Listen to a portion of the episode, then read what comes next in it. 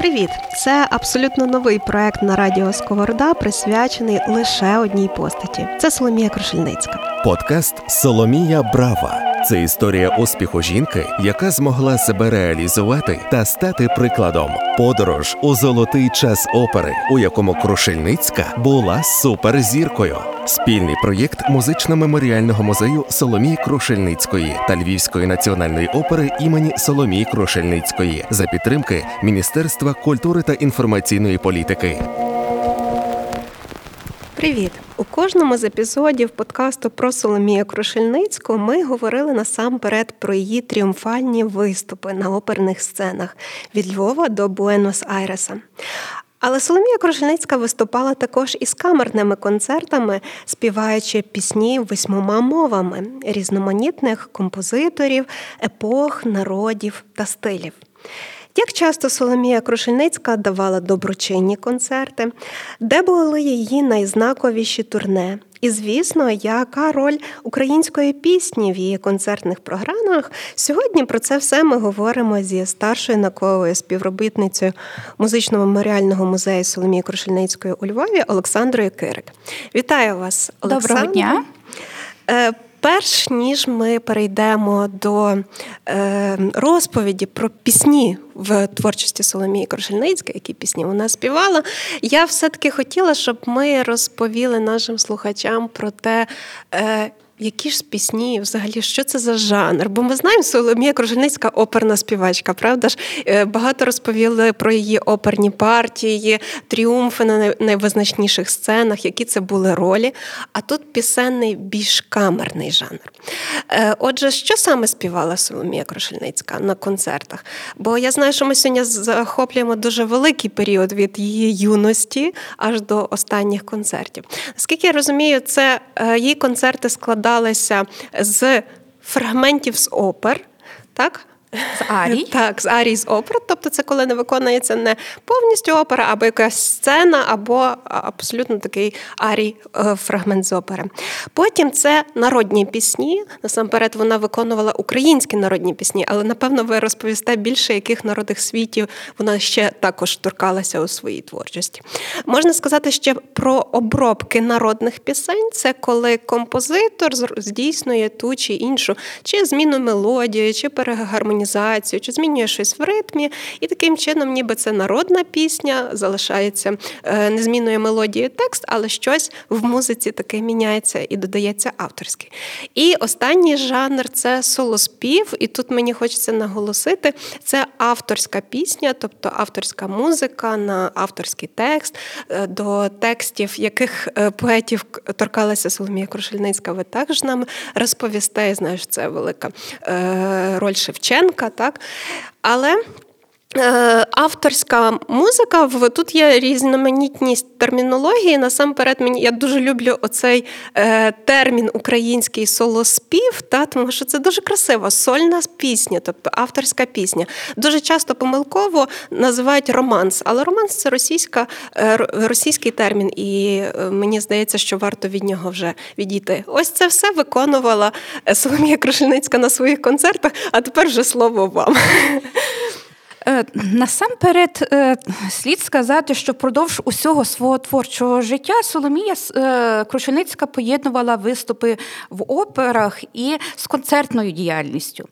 І слід сказати, що символічним є те, що вже в 12 років, в 1883 році, Соломія вперше вийшла як солістка на концертну сцену. Це був концерт в Тернополі, присвячений він Шевченку, і Соломія виконала солоспів Лисенка на текст Шевченка «На вгороді коло броду».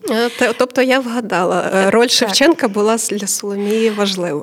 Взагалі, якщо говорити про роль Шевченка, то роль Шевченка в вихованні всієї родини була величезна. І за моєю такою статистикою, в репертуарі Соломії було 14 творів на слова Шевченка, І в основному вони були на музику Миколи Лисенка, але попри те є і на музику і Заремби, і Топольницького, і інших митців. І цікавим є те, що Крушельницька популяризувала творчість Шевченка, ну, по-перше, зовсім юною, а пізніше, ставши студенткою консерваторії Галицького музичного товариства, вона стає членом товариства «Львівський боян» і незмінно бере участь в різних шевченківських урочистостях. Це і починаючи з 1892, 3, 1895, 97 роки. Більше того, вона популяризує творчість Шевченка не лише в Галичині, а і в царській Росії. І прикладом цього є, наприклад, перебування Соломії в Одесі. Це 1897 рік, де в Одесі було багато українців і, відповідно, запрошували Соломію, а вона там перебувала своєю сестрою Оленою. І в спогадах Олена пише, що нас запросили міщани, українці, родина Супруненків. І мали співати, мали декламувати поезію Шевченка і перед тим зачинені вікна щільно ще закрили. І нас це дуже здивувало, тому що все ж таки в Галичині щодо українського слова закони були набагато ліберальніші. І там Соломія теж співала солоспіви на текст Шевченка. В Одесі це, можна казати, було підпільний концерт, так? Це в царській Росії, так? Так, безперечно. Більше того, що завжди, коли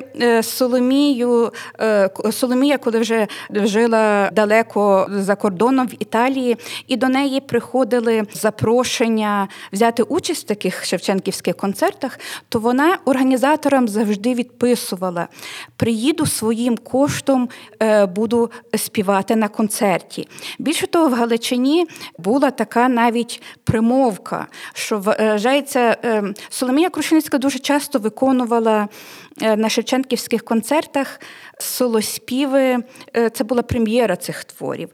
Що стосується поезії Шевченка, то преса писала, що написав Шевченко, скомпонував Лисенко, виконала Крушельницька. І, власне, ці маленькі шедеври, ці маленькі виконання невеличкі вважалися шедеврами виконання. Мені дуже подобається ця фраза, ми вже її згадували, бо сама Крушельницька, наскільки я пригадую, говорила, що Лисенко ще не до кінця, ну і, власне, його твори Лисенка зі словами Шевченка, не до кінця співані і добре відомі навіть на теренах України, тому що вони складні, але їх треба дійсно правильно подати публіці, правильно проспівати, і тоді це дійсно такі маленькі діаманти. На превеликий жаль, Соломія Крушельницька так ніколи і не зустрілася з Миколою Лисенком, хоча Лисенко кілька своїх творів присвятив Соломії, вони листувалися, і Лисенко мріяв, щоб Крушельницька приїхала в Київ, і він її зможе почути. Натомість, коли Лисенко приїжджав у Львів в 1903 році, Галичина тоді святкувала 35-ліття творчої діяльності Миколи Лисенка, Соломія Крушельницька була на гастролях, тому Лисенко тоді, є така інформація, зустрівся з мамою Соломії Крушельницької, а в тих святкуваннях лисенківських, так званих, брала участь родина Соломії. Зокрема, її сестра Емілія була причетна до першої постановки Лисенкової оперетки «Коза Дереза». Це дитяча опера. Так, угу. Це дитяча опера. Роль лисички в ній виконувала племінниця Соломії Ольга Бандрівська, в майбутньому піаністка Ольга Шухевич. А членами товариства «Львівський боян», відповідно, і співали в хорі цього товариства, була також сестра Марія, сестра Анна і брат Володимир. Соломія Брава на радіо Сковорода. Ви не раз вже згадували, що Соломія навіть власним коштом приїжджала, щоб давати концерти на Галичині. А які такі найбільші, може, найвагоміші турне відбулися, власне, містами Галичини? Соломія давала концерти у Львові в 95-му, 1897-му році, а після навчання в Італії і вже після того, як вона мала виступи на оперних сценах, вже стала трохи знаною в світі. В 1898 році вона приїжджає в Галичину і має концертне турне містами Галичини. Це, зокрема, Бережани, Станіславів, Стрий, Львів, Коломия, Перемиш. Ті концерти відбулися з червня по липень. І наскільки я пригадую, це вони були якраз перед тим, як вона отримала посаду солістки, не знаю, чи правильно показати посаду, напевно, контракт провідної солістки у Варшавській опері. Це якраз було напередодні. Це напередодні було. І більше того, що є дуже гарні і такі світлі відгуки про виступи Соломії в Бережанах. Це не були її сольні концерти. Вона співала за участю місцевих боянів. І наприкінці цього турне Соломія навіть в ділі попросила, щоб діло опублікувало таку подячну телеграму за те, що бояни на місці взялися до організації цих концертів і дуже причинилися успіху від цих концертів.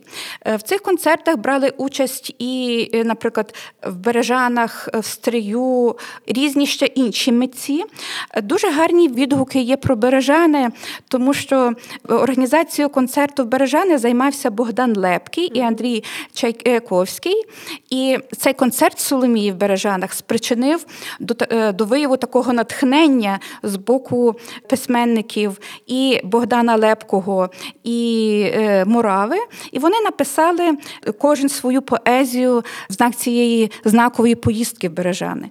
Тобто їх настільки надихнула музика, концерт, так, що вони... Сама Соломія зупинялася тоді в хаті Богдана Лепкого, і через кілька днів після концерту сам Богдан Лепкий в листі писав, що маємо, після того, як ви поїхали в хаті, така залишилася велика пустка.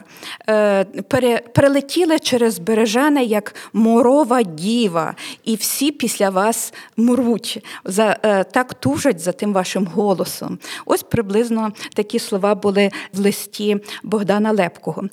Концерт, який відбувся у Стрию, він був 19 червня, і знаковим є те, що на цьому концерті виступав Модест Менцинський. Він тоді був семінаристом духовної семінарії, і Соломія Крушельницька гарно висловилася про голос Модеста Менцинського, запиталася, чи він би не хотів, щоб його послухали фахівці, що він може бути співаком. І через кілька тижнів Модест Менцинський пише знову ж подячного листа Соломії Крушельницької за те, що вона побачила і повірила в його талант, і він все ж таки вирішує стати професійним співаком. Я тільки додам, що Модест Менцинський – це ще одна оперна суперзірка, українська, на тогочасних теренах Європи. І, напевно, його життя також потребує окремого подкасту, тому що, дійсно, в нього не вірили. Тобто, навіть вчителі йому казали, ні, з тебе нічого не вийде з тебе доброго співака.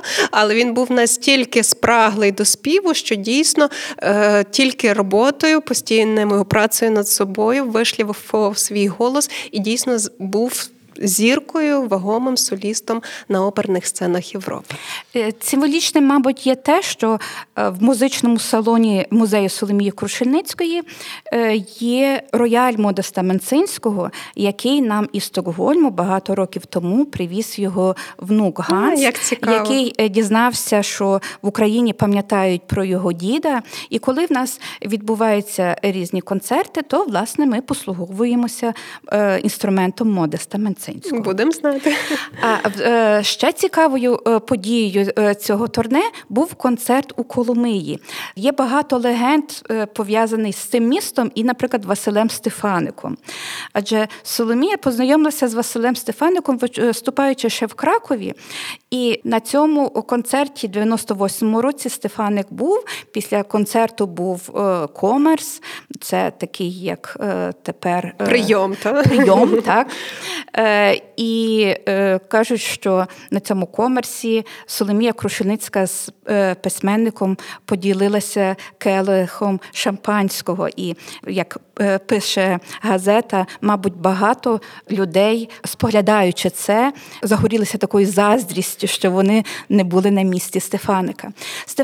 На жаль, коли було наступне турне Соломії Крушельницької, коли вона наступного разу була в Коломиї, 28-му році, Стефаник був хворий, і на цьому концерті був його син Семен.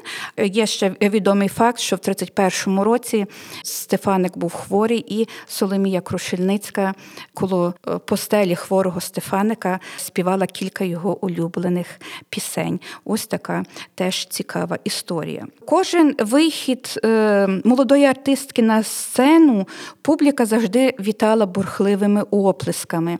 І неодноразово її вручали вінець квітів, переплетений жовто-блакитною стрічкою. Наприклад, в стрію це був напис на тій стрічці «Українському соловію Стрийщина». Або з такими словами подяки за те, що завжди прилучається до таких українських святкувань.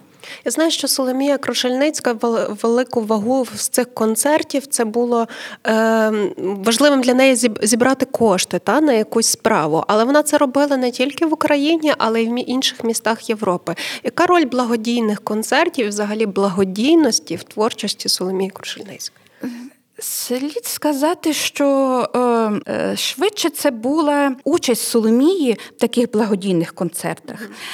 Не завжди це були повністю сольні концерти благодійні, але це були такі концерти, і у Львові був такий концерт, коли артист театру захворів, і Соломія брала участь в такому концерті, чи в концерті на підтримку ремісничої бурси, чи, наприклад, в 1903 році Соломія Крушельницька була запрошена Львівською оперою на виступи, і водночас в залі філармонії, тепер це театр Марії Зінковецької, відбувся концерт, кошти з яких призначалися на побудову українського театру. І завжди преса писала, що в останній хвилі стільці було треба доставляти. Завжди публіка спрагла українського слова, української пісні, а Соломія Крушельницька вміла в цих мініатюрах, з цих маленьких мініатюр зробити шедеври. Більше того, що вона вміла знайти контакт з публікою. І є навіть такі приклади, що ось, коли Соломія мала концерт у Вільнюсі, було 9 лютого 1901 року, це був концерт в залі залізничного гуртка, і ось одна з місцевих газет, Віленський газет, писала, що програма концерту співачки включала лише 4 номери. І дійсно, коли ми подивимося програми концертів Соломії, то ми не побачимо весь репертуар, який вона виконувала. І ми інколи думали, чому вона його не подавала. І ось рецензія в тій газеті відкриває оцю таку завісу, чому. А решту часу, писала газети, вона вирішила заповнити виконанням різних творів, якщо доведеться на біс. І цей розрахунок, мабуть, абсолютно був обґрунтований. Це виявляється під час самого концерту, адже Соломія таким чином залишає за собою добір виконуваних творів відповідно до свого настрою. І це можна визначити, що це доцільне. Мабуть, вона відчувала, чого хоче публіка. І що в цей момент вона щиро може тій публіці дати. Але це такий великий професіоналізм і ризик водночас. Тому що може там, якщо твір не був підготовлений, чи щось в останній момент, елементарно можна було забути слова, чи якісь такі речі. А тут я знаю, що вона навіть часом сідала і на біс сама собі акомпонувала за фортепіано. фортепіано, одночасно співаючи. Ну і надзвичайно виразно звучали у виконанні Крушельницької ось твори і італійських митців – Денце, Тості, Караванти.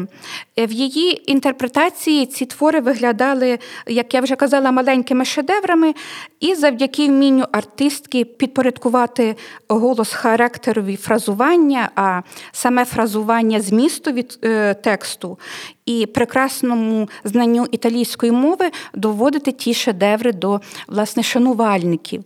Що стосується того, що Соломія сама сідала за інструмент і виконувала твори, слід сказати, що навіть ще з цього першого великого турне по Галичині є багато відгуків, що Соломія відпускала концертмейстра і тоді виконувала твори українських митців. І тому, наприклад, ми в програмі не знаходимо тих творів, які вона виконувала, але дізнаємося про це із рецензій в газетах.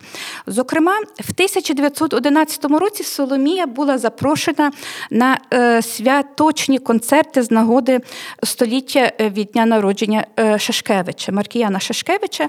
Це були концерти 6 і 7 листопада, і на першому концерті був присутній митрополит Андрій Шептицький. І згідно програми Соломія виконувала буквально 4 твори. А ось з рецензії дізнаємося, що вона вперше виконувала і новостворений твір Станіслава Людкевича «Дністров'янка». До речі, Станіслав Людкевич тоді вперше чув Соломію Крушельницьку, і, мабуть, ця співпраця продовжилася вже пізніше, коли Соломія постійно вже мешкала у Львові. Після 1939 року він робив обробки деяких пісень, деяких творів, які, зрештою, Соломія записала в 1951 році на магнітофонній стрічці. Взагалі є 22 магнітофони записи майже 80-річної співачки. Так, це дуже теж цікавий факт, що дійсно її голос звучить потужно, і зараз ми, власне, в цьому переконаємось.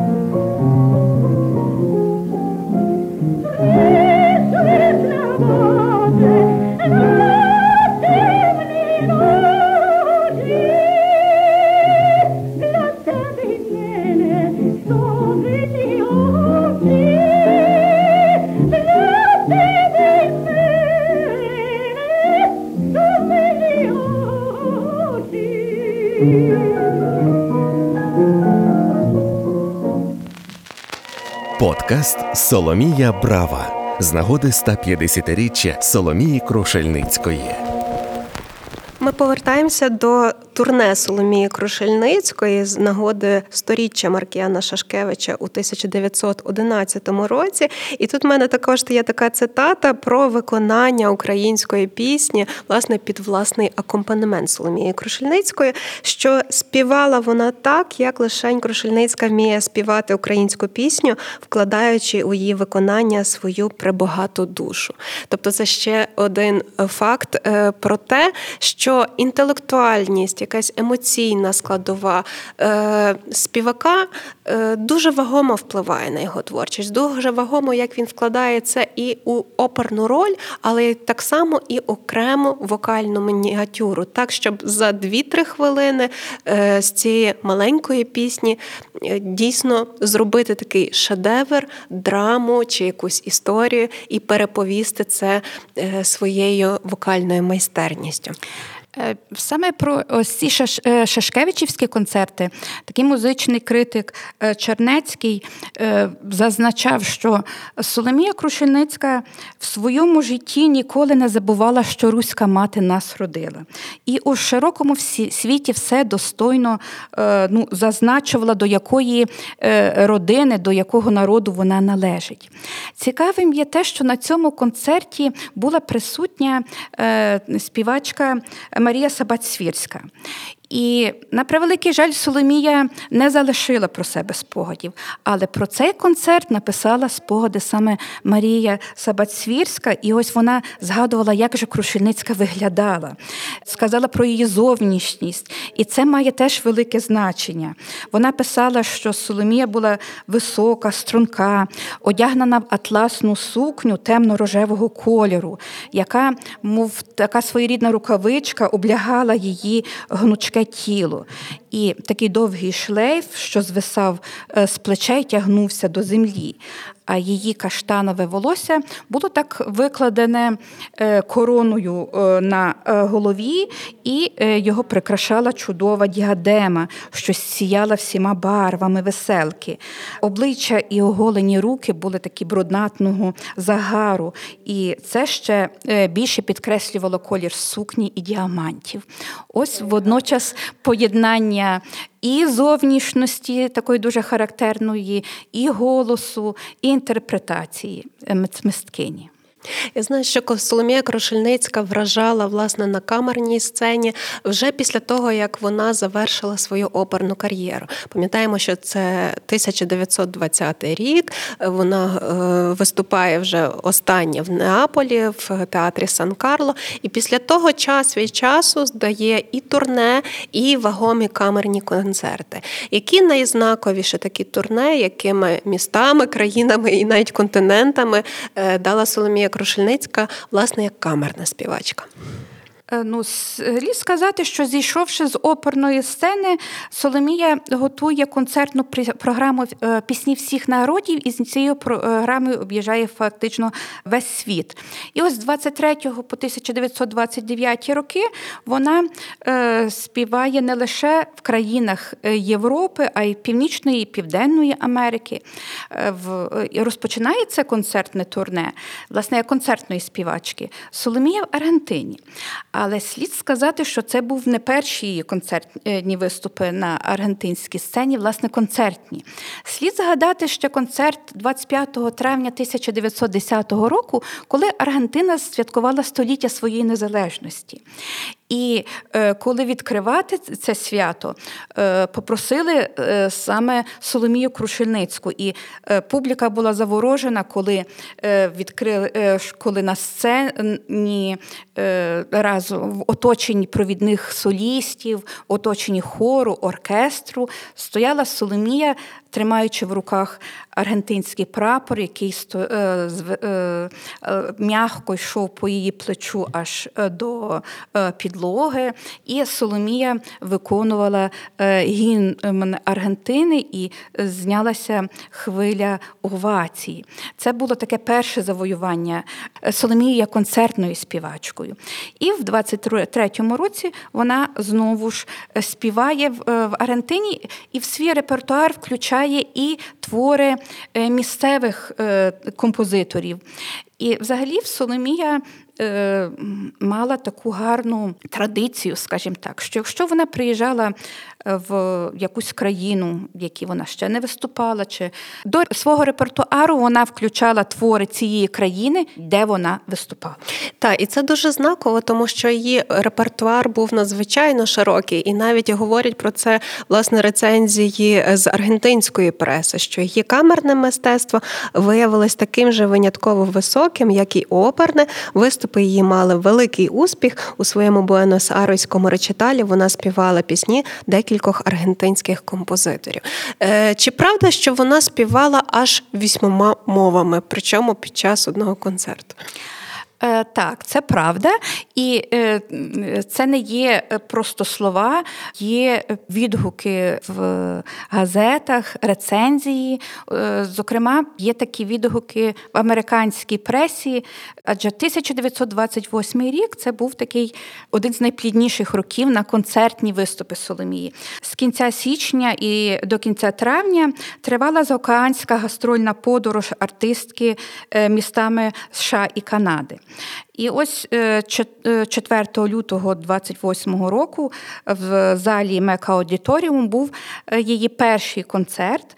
І з цього приводу критики зазначали, що співала і іспанською, і італійською мовою, а потім йшла група пісень там французькою, німецькою мовами. А пісня Кадмана «Блакитна, як небо, вода» вона проспівала оригіналом англійською мовою. І хоч мова Крушельницької не була в ній найкращою з тих 8 мов, якими вона співала, та все ж таки в цій пісні артистка проявила таку значну глибину і передала цю емоційну експресію. Більше того, що преса рекомендувала місцевим артистам вчити твори місцевих композиторів, так як робиться чужинська співачка. Ось приблизно так звучить ця цитата. В яких містах Сполучених Штатів Америки і Канади ще мала концерти Соломія Крушельницька? Вона співає в Нью-Йорку, Філадельфії, Йонкерсі, Ньюарку, Пітсбурзі, Нортерпонт, Детройт, Вінніпег, Чикаго, Монреаль. Більше того, що є відгуки, що в один день вона могла давати 2 концерти. Концерти в тих містах, що я назвала, це були такі офіційні концерти. А попри те, було багато ще концертів в маленьких містах і містечках неофіційних. Напевно, там, де жила українська діаспора, і її хотіли всі привітати і запрошували до себе, так? Безперечно, крім усього, її турне припало на березень, коли українська громада святкувала Шевченківські дні. І Соломія причинилася до кількох таких концертів. Більше цього, що частина коштів з тих шевченківських концертів мала йти на спорудження пам'ятника Шевченка в Нью-Йорку. Як цікаво. І цікавим є те, що Соломія, наприклад, відвідала і українську книгарню «Сурма». І власник цієї книгарні Мирон Сурмач 17 березня 28-го року запровадив першу в Америці україномовну радіопередачу. І цікавим є факт, ми не знаємо, чи була Соломія в ефірі, чи вона встигла, чи вона не встигла, запрошували її, не запрошували. Це дуже такий цікавий, така цікава думка, яка потребує дослідження. Але саме під час цього турне в Чикаго Соломія записує 4 українських народних пісні. За припущеннями саме цього Мирона Сурми, Соломія мала би записати 13 пісень, але з якоїсь причини, очевидно, в продаж вони не вийшли. Більше того, що вже виступаючи в Чикаго, є відгуки про те, що Соломія давала автографи на конвертах тих платівок українцям і своїм шанувальникам. Слід сказати, що Соломія Крушельницька співала, ми бачимо, вона співала і перед простими людьми, десь і перед королями, цей відомий приклад перед Миколою II, співала перед царями, перед вельможами. і перед простими людьми. І є такі перекази, що ось перебуваючи в Америці, Соломії сказали, що ті робітничі квартали, може, там не треба давати цієї реклами щодо її приїзду, адже на цей час в Америці був популярний такий комуністичний рух. І ті комуністи, вони все одно не прийдуть, вони такі, не мають що вдягнутися. А Соломія вимагала, щоб афіші, реклама була в усіх кварталах. І є такі перекази про те, що хто хотів прийти на концерт Крушельницької, то фрак позичив на один вечір. Все ж таки, мистецтво, воно завжди людей робить прекрасними. І Соломія завжди співала для людей, незалежно від їхньої приналежності до тої чи іншої партії, віросповідання, чи навіть місту гаманця. Власне, почуття гідності – це те, що ця жінка зберегла і зберегла в усіх обставинах і при всіх владах. Добре, що у нас збереглися, власне, оці записи з Чикаго. Ми маємо можливість їх зараз послухати. І також ми слухали запис, який був з Чикаго ще в першому епізоді. Зараз прозвучить пісня у виконанні Соломії Крушельницької «Через сад виноград». І що наголошую, що ці записи були зроблені не просто під фортепіано, а з оркестром.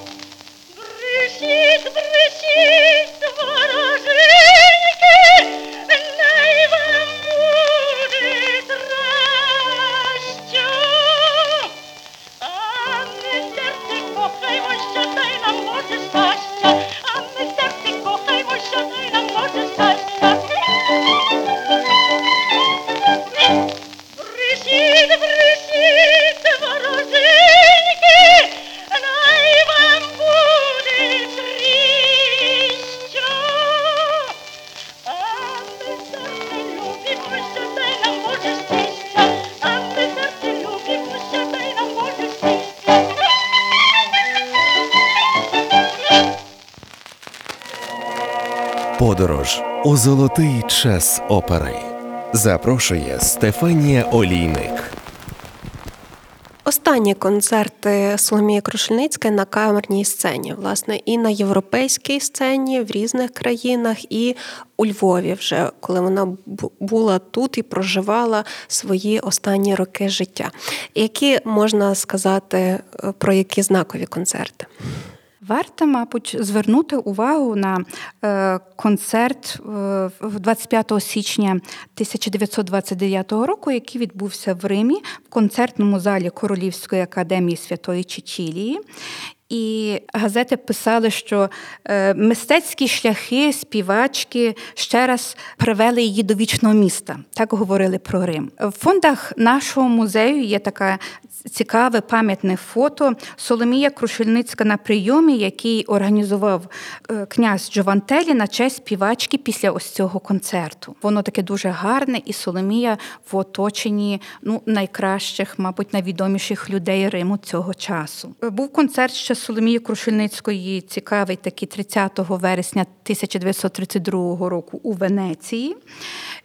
І цікавим є те, що концертмейстром на цьому концерті була подруга Соломії Крушельницької Джуліана Вентурі, з якою Соломія багато років товаришувала і пізніше подорожувала Європою. І в 32-му році були концерти Соломії теж і в Галичині, зокрема Коломия, Станіславів. Але, на превеликий жаль, не всі концерти і ось ті благодійні концерти принесли дохід, скажімо. І ось концерт в 32-му році в Коломиї, він був не провальний для співачки, але він був провальний з погляду фінансового. Тому що ініціаторам концерту залишилося 100 злотих дефіциту. Цей концерт доброчинний в Коломиї був призначений на допомогу голодуючим гуцулам. Однак коломийська публіка початку 30-х років у фінансовому відношенні виглядала далеко не такою, як у 1898 році. Тому концерт з грошового огляду не вдався. Натомість був грошово вигідний концерт в тому ж році у Станіславові. Так склалося, хоча концерт в Станіславові, він теж був призначений на допомогу голодуючим гуцулам. Так що в житті Соломії були різні ситуації, різні перипетії. Останні концерти Соломії відбулися у Львові в залі консерваторії, тепер це зал Львівської філармонії.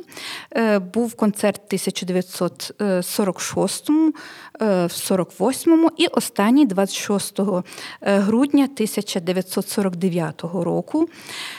Концертмейстром на цих концертах був Богдан Дремалик, який водночас робив і багато обробок до творів, які виконувала Соломія і на цих концертах, і зрештою, які разом з Богданом Дремаликом вони записали на магнітофонну стрічку в 1951 році.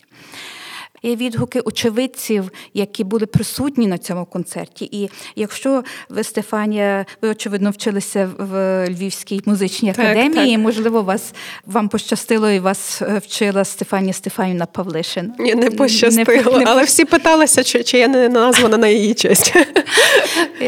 Ось Стефанія Стефанівна написала, була присутньою на останньому концерті за участю Соломії Крушельницької і залишила такі світлі спогади. Фактично, це було її перше враження від Соломії, перший, скажімо, концерт.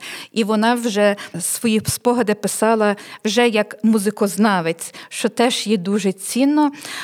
На сцену вийшла сива жінка, дуже інтелігентна, з паличкою в руках і співала. Цей зал, в якому вона співала, пам'ятав її молодою, юною. І в залі люди плакали, тому що пам'ятали Соломію юною. Голос, коли закрити очі, то голос звучав дуже молодечо, дуже гарно, дуже світло.